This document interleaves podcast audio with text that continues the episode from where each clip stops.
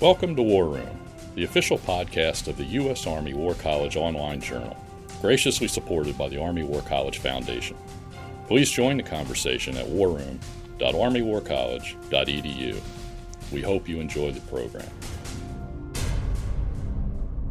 Hello, and welcome to A Better Peace, the War Room podcast. I'm Ron Granieri, professor of history in the Department of National Security and Strategy at the U.S. Army War College, and your host for today's discussion.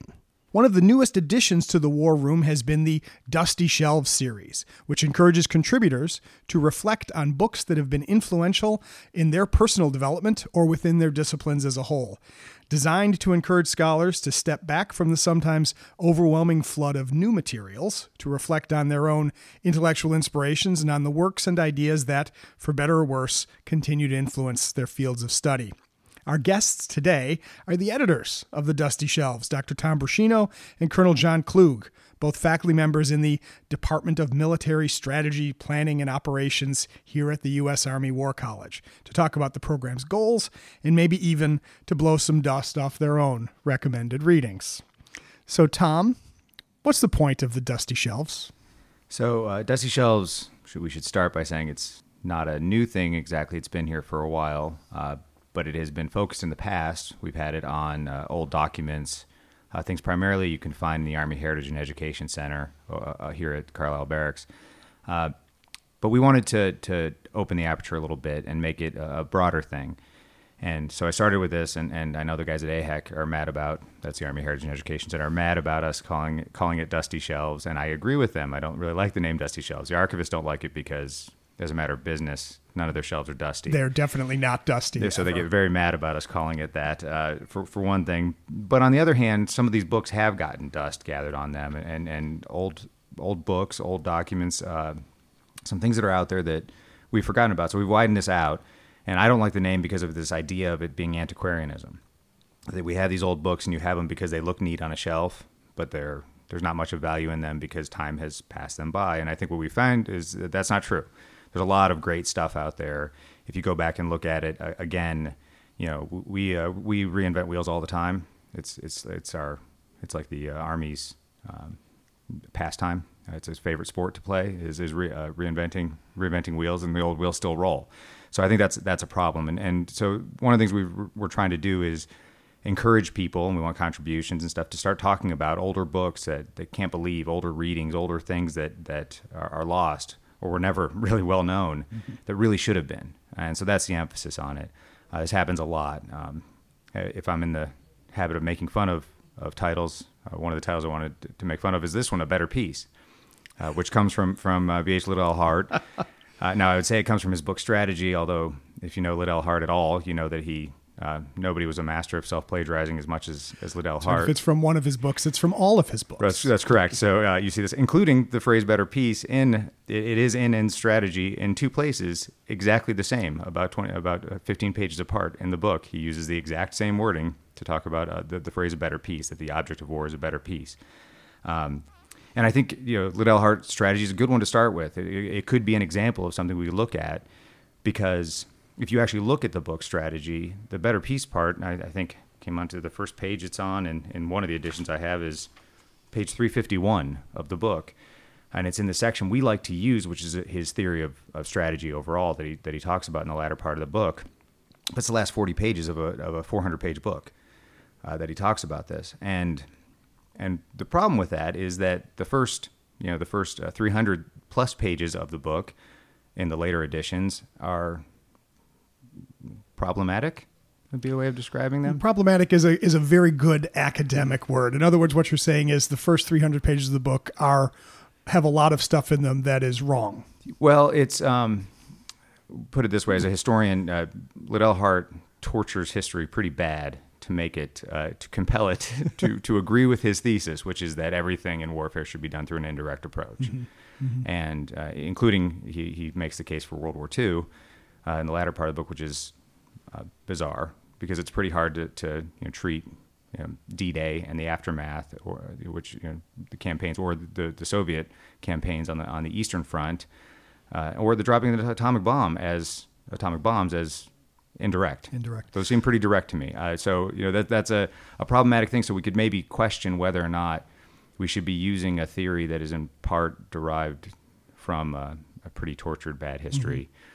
So, uh, not to say that, that there's, I think there's great value in that latter part of the book, but it's it's one that's worth revisiting, and it would be interesting if somebody were to go back and say, hey, what are the, some of the problems with Liddell Hart? Well, and I think that's something to consider with uh, with any book that at the time was considered to be cutting edge, is to realize that the the cutting edge gets a little dull, or perhaps we've uh, we've sharpened things a little differently. In addition to Liddell Hart Jon, what other books are out there that the uh, Dusty Shelves have either commissioned or are interested in including in the series?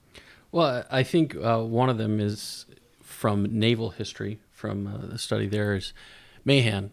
So many people are familiar with one book, The Influence of Sea Power on History, but Mahan wrote a whole series of, of books, and uh, one of them that comes to mind for things that I've been working on is Naval Administration and Warfare. So it, it shows uh, a bit of the change in his thoughts. And one of the things that he talks about is uh, na- sea power being noiseless, steady, and exhausting. Sounds so, like historical research. Yes, fair enough for those of us who are rowing in that area. Uh, the other thing, though, is uh, a lot of times people point to Corbett as being somehow an opposite or uh, from Mahan. But if you look at Corbett's work, again, he is another author who's written several different works, and we only focus on some principles. We don't look at some of the other works that he's done. And one of those I think that people would benefit from looking at is uh, England in the Seven Years' War, because he really looks at naval warfare and strategy as a larger system. And we talk about systems thinking here quite a bit. And we're talking about, you know, late 19th century, early 20th century when we're talking about Mahan and Corbett, both of them thinking in that way already. Mm-hmm. Tom, uh, is it uh, is it better to write a review of a of a book that is still good and useful in the way that it initially was, or is it better to, like you talk about Liddell Hart, to to re-examine or to to use another? If since you use the word problematic, if I use the other academic buzzword and say deconstruct, a oh. book that uh, that people uh, have have thought is influential, but may may need to be looked at differently. Well, I think there's. I think the answer is both. Uh-huh. I, I, think that's the answer. So so we have the ones that are maybe books that are we consider classics that maybe need to be taken down a peg, mm-hmm. or two, or ten, or discarded altogether. Uh, so we'll have some of that that's going to come out in this series, uh, and I think the the other one is old classics. Um, that have been forgotten. There's stuff like mm-hmm. that. So you know, you have Mahan has a series of books that were as influential as influence, as Jon points out, and, and we should look at some of those. Uh, so there's those books um, uh, that that have wrongfully been forgotten. I think, uh, and there's a lot of them. Uh, you, you, know, you know, your your army equivalent of, of Mahan and Corbett is is always Clausewitz and Jomini. Mm-hmm uh, and those are, are both fine. Although again, we could probably read the whole things instead of just talking about pieces, parts of them, which we usually do. Uh, but but also books that uh, were highly influential. You know, if, if, I'm doing World War One era stuff right now, and pre World War One, you know, end of the 19th uh, century, there's a, a, ton of books, classics that were really good that have just been lost. Mm-hmm. Uh, you know, Colmar von der Goltz, Nation at Arms, is, is one that was highly influential on a lot of these guys uh, much you know much more directly than you'd see somebody like Jomini and Clausewitz. Uh, we're, we're, so those are really good ones that we could talk about and go back and say, hey, is it worth looking at these again? Why is it that, that we thought that these were important back in the day, and, and maybe they still are? Um, and I'm sticking to military history, but I know that uh, some of the people I've talked to about making contributions have brought up diplomatic uh, history books, mm-hmm. or both by historians or by actors at the time. So uh, William Langer is one that I've, I've heard uh, has been brought up. Uh, I think you could make the case that you know, a lot of people have kind of forgotten about E.H. Carr. Mm-hmm. There's another mm-hmm. one that would be mm-hmm. a, a, really Im- important one that we could come back into and, and like to see. Uh, and and again, this is just sort of within our within the heads that are in this room, the three heads that are in this room right now, we could probably come up with a whole list of them. When you throw this out there, the, the feedback I've gotten already has been great. I mean, people bringing up Hans Delbrück and and others. You know, there's all these ones out here that probably need to be looked at again uh, and, and brought out. And I think that they can be, be pretty helpful and, and, you know, give an entree back. And the other thing that's great in this in this digital era that we have now is, especially some of these old ones, you know, they're all public domain. You don't True have to buy for the, the older books. You don't have right, to buy yeah. the thing. You can just go to Google Books and, and read it online if you want. You peruse it. You go to HathiTrust and, and look at those things. So there's there's a lot of stuff out there that's that's really mm-hmm. interesting, and I think those are all all good ones.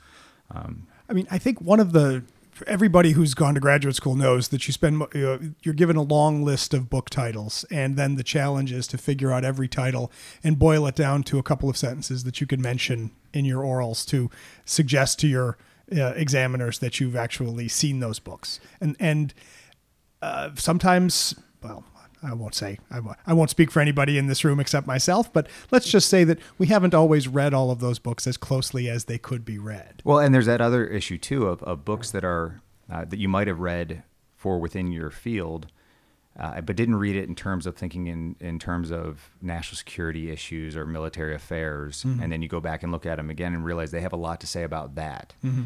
Uh, so you know, I, I, could sort of stick with the progressive era and do right. You know, William Appleman Williams mm-hmm. is one mm-hmm. that I, that somebody brought up, um, who, who, who wrote about foreign policy, American foreign policy. I think the tragedy of American foreign policy. I think is the, yep. the, the, name of that book, right. and, and that's a that's one that you know some people read as part of a you know, seeing an example of a progressive type historian, a new left type historian mm-hmm. critiquing American foreign policy that uh, in a in a way that uh, not quite as uh, uh cheap as a lot of the critiques of, of mm. you know, mm. American foreign policy have, have seemed to become. Mm-hmm. You know, sort of trite and rote. He's actually saying some stuff that's that's a little bit interesting, a little bit different perspective. Right. Uh, so you got people like that who are who are interesting and might be worth going back into. Uh, you know, Eric Goldman writing about the progressive era mm-hmm. is one that you don't see. Richard Hofstadter. I mean, it, it is interesting, right? Because a book a book can go from being a secondary source when it was written to becoming a primary source about the era in which it's written. Absolutely, and uh, that, that's another perspective, and you can mm-hmm. say, okay, you know, how they critiqued foreign policy or how they uh, amplified, you know, so uh, someone like Samuel Flagg Bemis, mm-hmm. right at the time, mm-hmm. his his reputation is is great. You know, he was a, a fan of American foreign policy, and you don't see a lot of that. Uh, you know, so much so that his nickname was you know, Samuel It was uh, Wave the Flag Bemis was what they called him, which was always a good one. But his but his his two volumes on John Quincy Adams, for example, mm-hmm. are as good a history of early American foreign policy as you'll ever find. Right. And they're in it. They're sort of buried in a biography. So if you're interested in John Quincy Adams, you get a great John Quincy Adams biography. But then you also get this amazing review of early American foreign policy that I, I think would be valuable to people to understand the sort of foundational aspects mm-hmm. of American foreign policy and, and the ways that it hasn't really changed as much as we sometimes think. Right. Well, and if it has, why? Why is it? And you know, is that a bad thing? Is it a good thing? Those are all the things that we introduce by looking at these older, uh, older books. Right. So, Jon, where are we uh, as of as of right now this afternoon? Um, are there uh, uh do, are there any any works coming up or that have been uh, that have been um, uh, commissioned that we can we can subtweet any writers out there so that they can turn in their review on time? Well, I, will I'll take that one. Um, I mean, uh, yeah. The, well, whether or not people, the, the, other thing about this, remember, is we're talking about a thousand words mm-hmm. In that range. You yeah. know, less than eighteen hundred. That's right. our that's our uh, that's our war room standard. So this isn't that that uh, hard of a of a task, I think. So I, my call for people is, and for those people who have suggested stuff, and for those who are thinking about it you know, you know, throw something up against the wall, we'll see what sticks. Mm-hmm. You know, and I think we're, we're we're pretty open to a lot of stuff, and we really do want an, an interesting variety of things.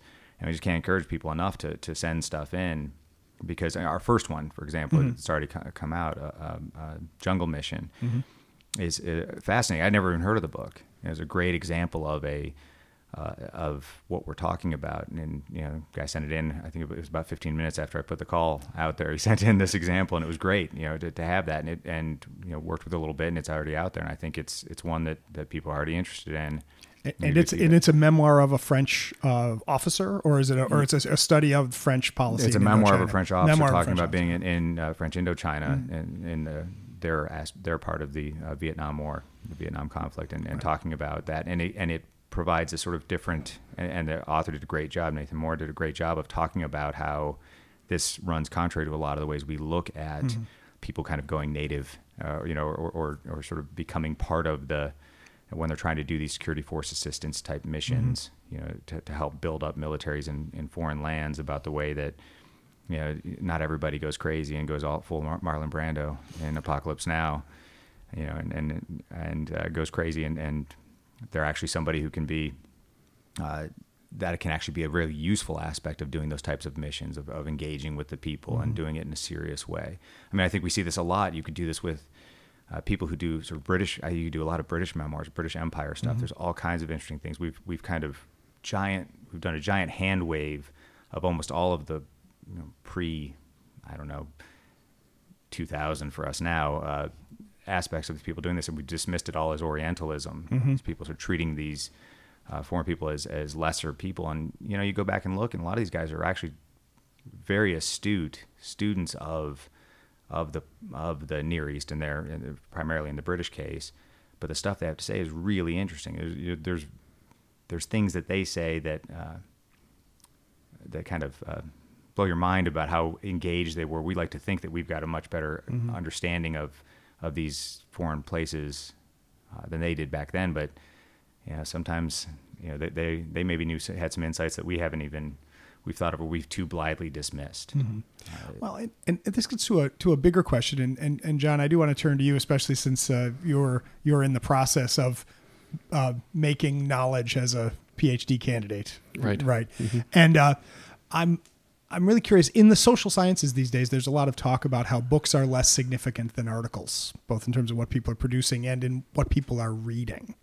Um, how would you appeal not just sort of to, to uh, somebody in your position, somebody who's who's trying to understand the field? Is there value in going back and reading older books? Oh, for as a historian, um, absolutely. I, my advisor, uh, Marc Milner, went over this uh, time and time again early on. In as a historian, looking at footnotes, right? The newer and newer material, they they cite previous works and previous works, and and it sadly a lot of times it gets to be shorthand where they haven't they clearly haven't gone back and looked at the totality of what was written and i'm not talking about plagiarism i'm talking about you alluded to Mm-hmm. The one the, one sentence summary, right? right right so you get a few bumper stickers and and and that's not meant to be um, a barb at anyone it just shows the utility in working your way back through the older books to see what is um, is useful. Again where i'm looking at the pacific war in world war ii looking at uh, the strategy the naval logistics and the operations you can see right where that goes back to what I was talking about with Mahan and Corbett, because it, it again, it, it's a system, but you can't get that until you work your way back through the past materials. Gotcha, gotcha.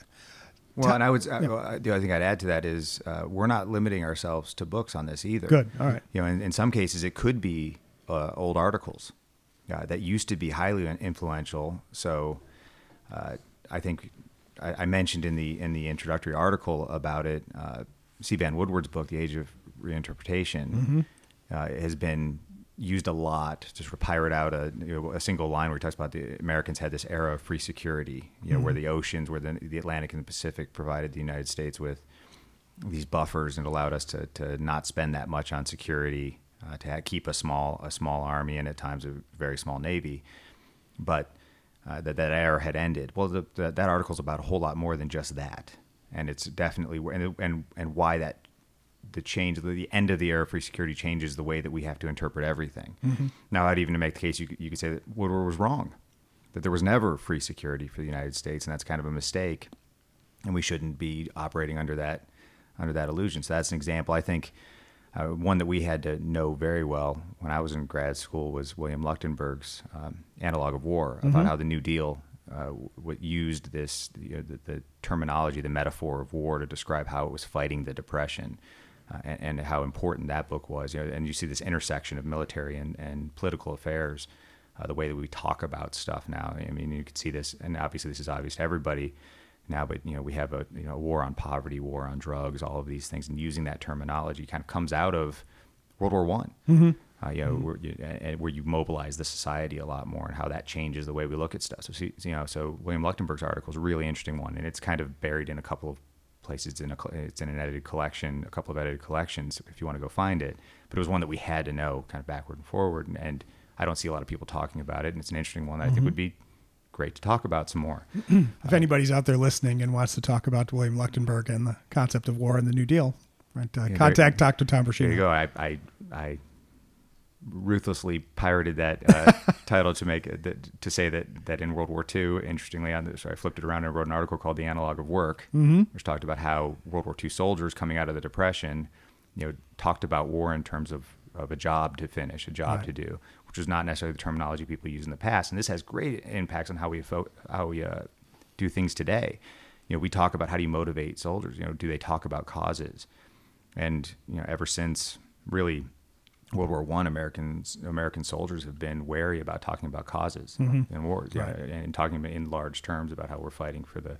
This has kind of come back in recent years, uh, but but nothing like what it used to be when you go back to like the Civil War and these guys talking about you know fighting for this experiment of liberty, fighting for the country, and the, these things. So I think that's a that's another one that's that's interesting.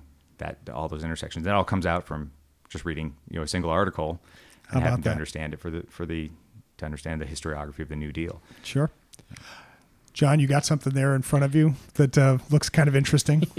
Yeah, it, Tom had mentioned uh, looking at other sources, and um, like a lot of us, uh, after 9 11 and fighting in Iraq and Afghanistan, uh, we had a lot of learning to do and, and going back and looking at the irregular warfare history. And um, I had uh, to work on doctrine, counterinsurgency doctrine in those days. And uh, I went back to some of the old classics there, uh, War in the Shadows, and, and, and every, just walking my way through the history. But um, one in particular that stood out that's a little bit different kind of source was uh, it's, uh, Rand did a uh, counterinsurgency symposium in 1962 and it really had uh, a whole host of interesting characters to include. Galula was there, Kitson was there, Lansdale was there, and they posed several um, rather uh, point, pointed questions and uh, got some uh, really interesting um, answers to those questions, and it was tremendously useful for I think anyone studying irregular warfare, but as someone trying to write doctrine about specifically counterinsurgency at the time. So that's just another example of of good sources that we can take a look at and, and contextualize, but figure out uh, are these useful to us today? Are, you know, how can we draw lessons from them? What do we have to be careful about? right. So I would say this this falls into another category of, of contributions we're looking for, which is underrated. Mm-hmm. You know, so not just for, not just forgotten books, books that used to be classics that everybody talked about, or readings that used to be classic that everybody talked about, but it's also just the the ones that never got the the love they should have in the first place. And so that's a, that's a good one. I know you you had mentioned another one, uh, Bernard Fall, that you were talking about.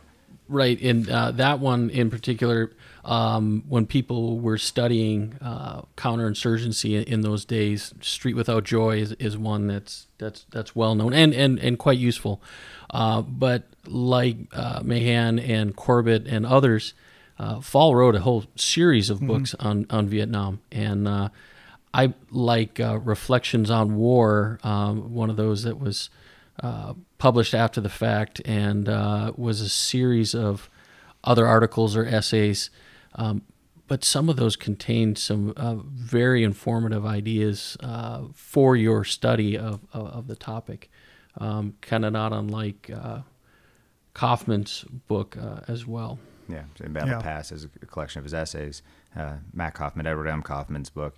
We were talking about this, this too. I mean, so and, and again to sort of to prompt this in our potential contributors out there and people coming in, I, I would say think of it this way. Sometimes, and we've all we all have this experience. Anytime you write a a book, a dissertation, uh, even articles, a lot of times you have an a, an argument you're trying to make, and along the way, uh, almost inevitably, you have a panic attack halfway through when you you find some title and you go, oh wow, this is already making this already made the argument that I want to make, uh, in this. You know, maybe I should just throw away what I'm getting ready to do. But usually, the case with those is that they're insightful in some other way. Mm-hmm. They're not exactly aligned with what you're trying to say, uh, but they're, they're they're amazing sources that that no one had looked at. And I think I mentioned uh, in the uh, in the essay about uh, John McAuley Palmer's book. Uh, it's Washington, Lincoln, and Wilson, three war statesmen, and that's not really what the book's about. But, but it's it's much more about the development of American military policy, especially in relation to how you deal with uh, raising a large raising a large army. How the United States, the, the, the, historical problem, the classic problem is what do you do in the event of we were going to keep a small a small army? We don't want large standing armies. We we still have a hostility to that uh, in a lot of ways. Uh, sort of manifests now in the fact that we can't, you know, we can't have a general staff, mm-hmm. an overall general staff. You know, our, our, our joint chiefs of staff is not a general staff in the way that we normally think of it. And he's talking, but he's talking about how do you raise armies uh, and the different arguments about it and what Washington actually meant by a, a well-regulated militia. And he and he goes in and, pulls out this document. And the book is amazing for the stuff that it comes into. And he touches a whole bunch of arguments that I think. I mean, I can't believe that people haven't read this book and, and, and studied it and thought about it because it's such an interesting one. And, and you know, and if you think that John McAuley Palmer is not important, I mean, he is the guy who who writes the uh, what the uh, National Security Act is it of 1916? He's one of the primary authors uh, of the of, of those acts. The National Security is that what it's called? National Defense Act. Uh, so did he then? So uh, is this after his experience in the First World War? He he decides to contextualize the work that he did by looking at uh, Lincoln and Washington as previous presidents. For him, it's part of a whole series of of writings he did mm-hmm. uh, about this issue. So so he's sort of pre World War One, and then the way they revised it in 1920, the national the, mm-hmm. the national I think it's national I can't remember it's National Defense Act, National Security Act. Uh, you know, we use our names, different names for these things, but the way he talks about how how they how that informed his activities mm-hmm. and that throughout. But he's he's not necessarily using it to make his to make that case, and to some degree he is. Yes, he is justifying what you know the approach that that they take, uh, but he's also he, he also along the way touches on a whole bunch of other activities, including you know something for me, I you know, an observation that I think is really interesting in that in that book, which you don't necessarily think of, which is that um, eh, by historical accident, the Battle of Antietam happens. I think it's like 18 months into the American Civil War, and it's you know this this great example of a chance to for the North to to maybe win the war outright by defeating the Army of Northern Virginia uh, and they're not able to. And he says one of the reasons why they're not able to, he points out, is because of sort of poor staff work, poor systems of how to how to how to run a large field army that, that McClellan suffers with uh, suffers with, even with the improvements he made to the uh, Army of the Potomac. And then he points out that the the Meuse-Argonne campaign starts off almost exactly 18 months after the Americans enter the war. Mm. And the big difference is, oh. and, he, oh. and he makes this point, is that the war ends 40 days later because they because they had better staff work, because better they were able to better do this stuff. And he talks about why they were better then. Mm-hmm. And you have this. It's an interesting. It's it's almost exactly the argument I'm making in the book about Meuse-Argonne I'm writing right now.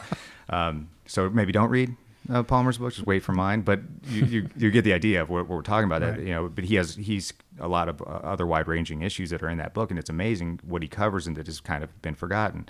And I think that that's so underrated books are something that really useful. Those ones you find along the way and go, oh man I, you know, I, I, wish I had known about this 1st mm-hmm. as opposed to as opposed to having to dig through, like Jon said, you're digging through footnotes, and you go back and back and back, and and one of those things that happens with footnotes too, I think, is that you know the footnote that initially would have had seven titles in it, you know, it, you, it you start cutting off you start cutting off those first couple, right. the older ones. You're like, yeah, they've been passed by, and then you you lose something along the way, especially because historian, you know, back in the day you know, there was great value in how they put together books based on newspapers, mm-hmm. in a way mm-hmm. we don't as much now, right. uh, mm-hmm. and, and, so we lose something there because right. we're not we're not going through the New York Times as exhaustively as they did back in the day. So things like sure. that.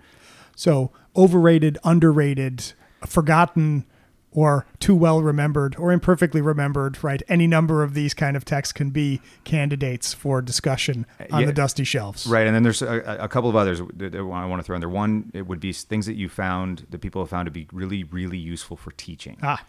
Uh, you know, so sometimes you know there's just books that are, and I mentioned I think you know Walter McDougall, Promised Land Crusader State, which isn't that old of a book, it's not that dusty of one, but it is one that I think is uh, amazing for getting people to think about American foreign policy traditions and the sort of continuities and, and, and discontinuities in American foreign policy. So that was one example there. So that, that there's that one. And then Uh, the sort of final category is documents. We go back to the original Dusty Shelves thing, which is so stuff like uh, we talked about you know, uh, forgotten speeches that, that military leaders or political leaders used back in the past uh, that, that that were interesting. Uh, William Tecumseh Sherman's talk at the opening of of the uh, what became the Command and General Staff College is a really interesting one. It talks a lot about sort of approaches to how you teach military officers, how you develop uh, military officers. Uh, we're talking. We're working right now on a cartoon. We're going to have a Right. podcast about a, a cartoon that we that, that got sent around the other day.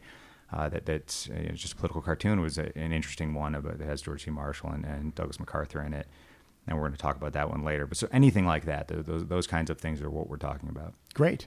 Well, uh, so Dusty Shelves from the War Room. If you are interested in contributing, uh, please contact our two guests today, Dr. Tom Bruscino, Colonel Jon Klug. Uh, even if you're not contributing, uh, please check out the War Room so that you can see the latest additions to the Dusty Shelves. But uh, that should get us uh, get people going for today. So thanks a lot for joining us today, Tom and Jon, and thanks to all of you for joining us for this uh, edition of A Better Peace, the name that we're going to keep for the time being, whether Tom Bruscino likes it or not. But uh, please tune in next time. But until next time, for the War Room and the U.S. Army War College, I'm Ron Granieri. Thanks for joining us. If you've enjoyed this podcast and want to hear even more great content, subscribe to A Better Peace, the War Room Podcast, at iTunes, Google Play, or your favorite subscription service. And that concludes our program. Thank you for listening. The views expressed in this podcast reflect those of the speakers and do not necessarily reflect the views, policies, or positions of the U.S. Army or the Department of Defense. Let us know what you think. Provide us your feedback, comments, or suggestions through our webpage at warroom.armywarcollege.edu. And have a great day.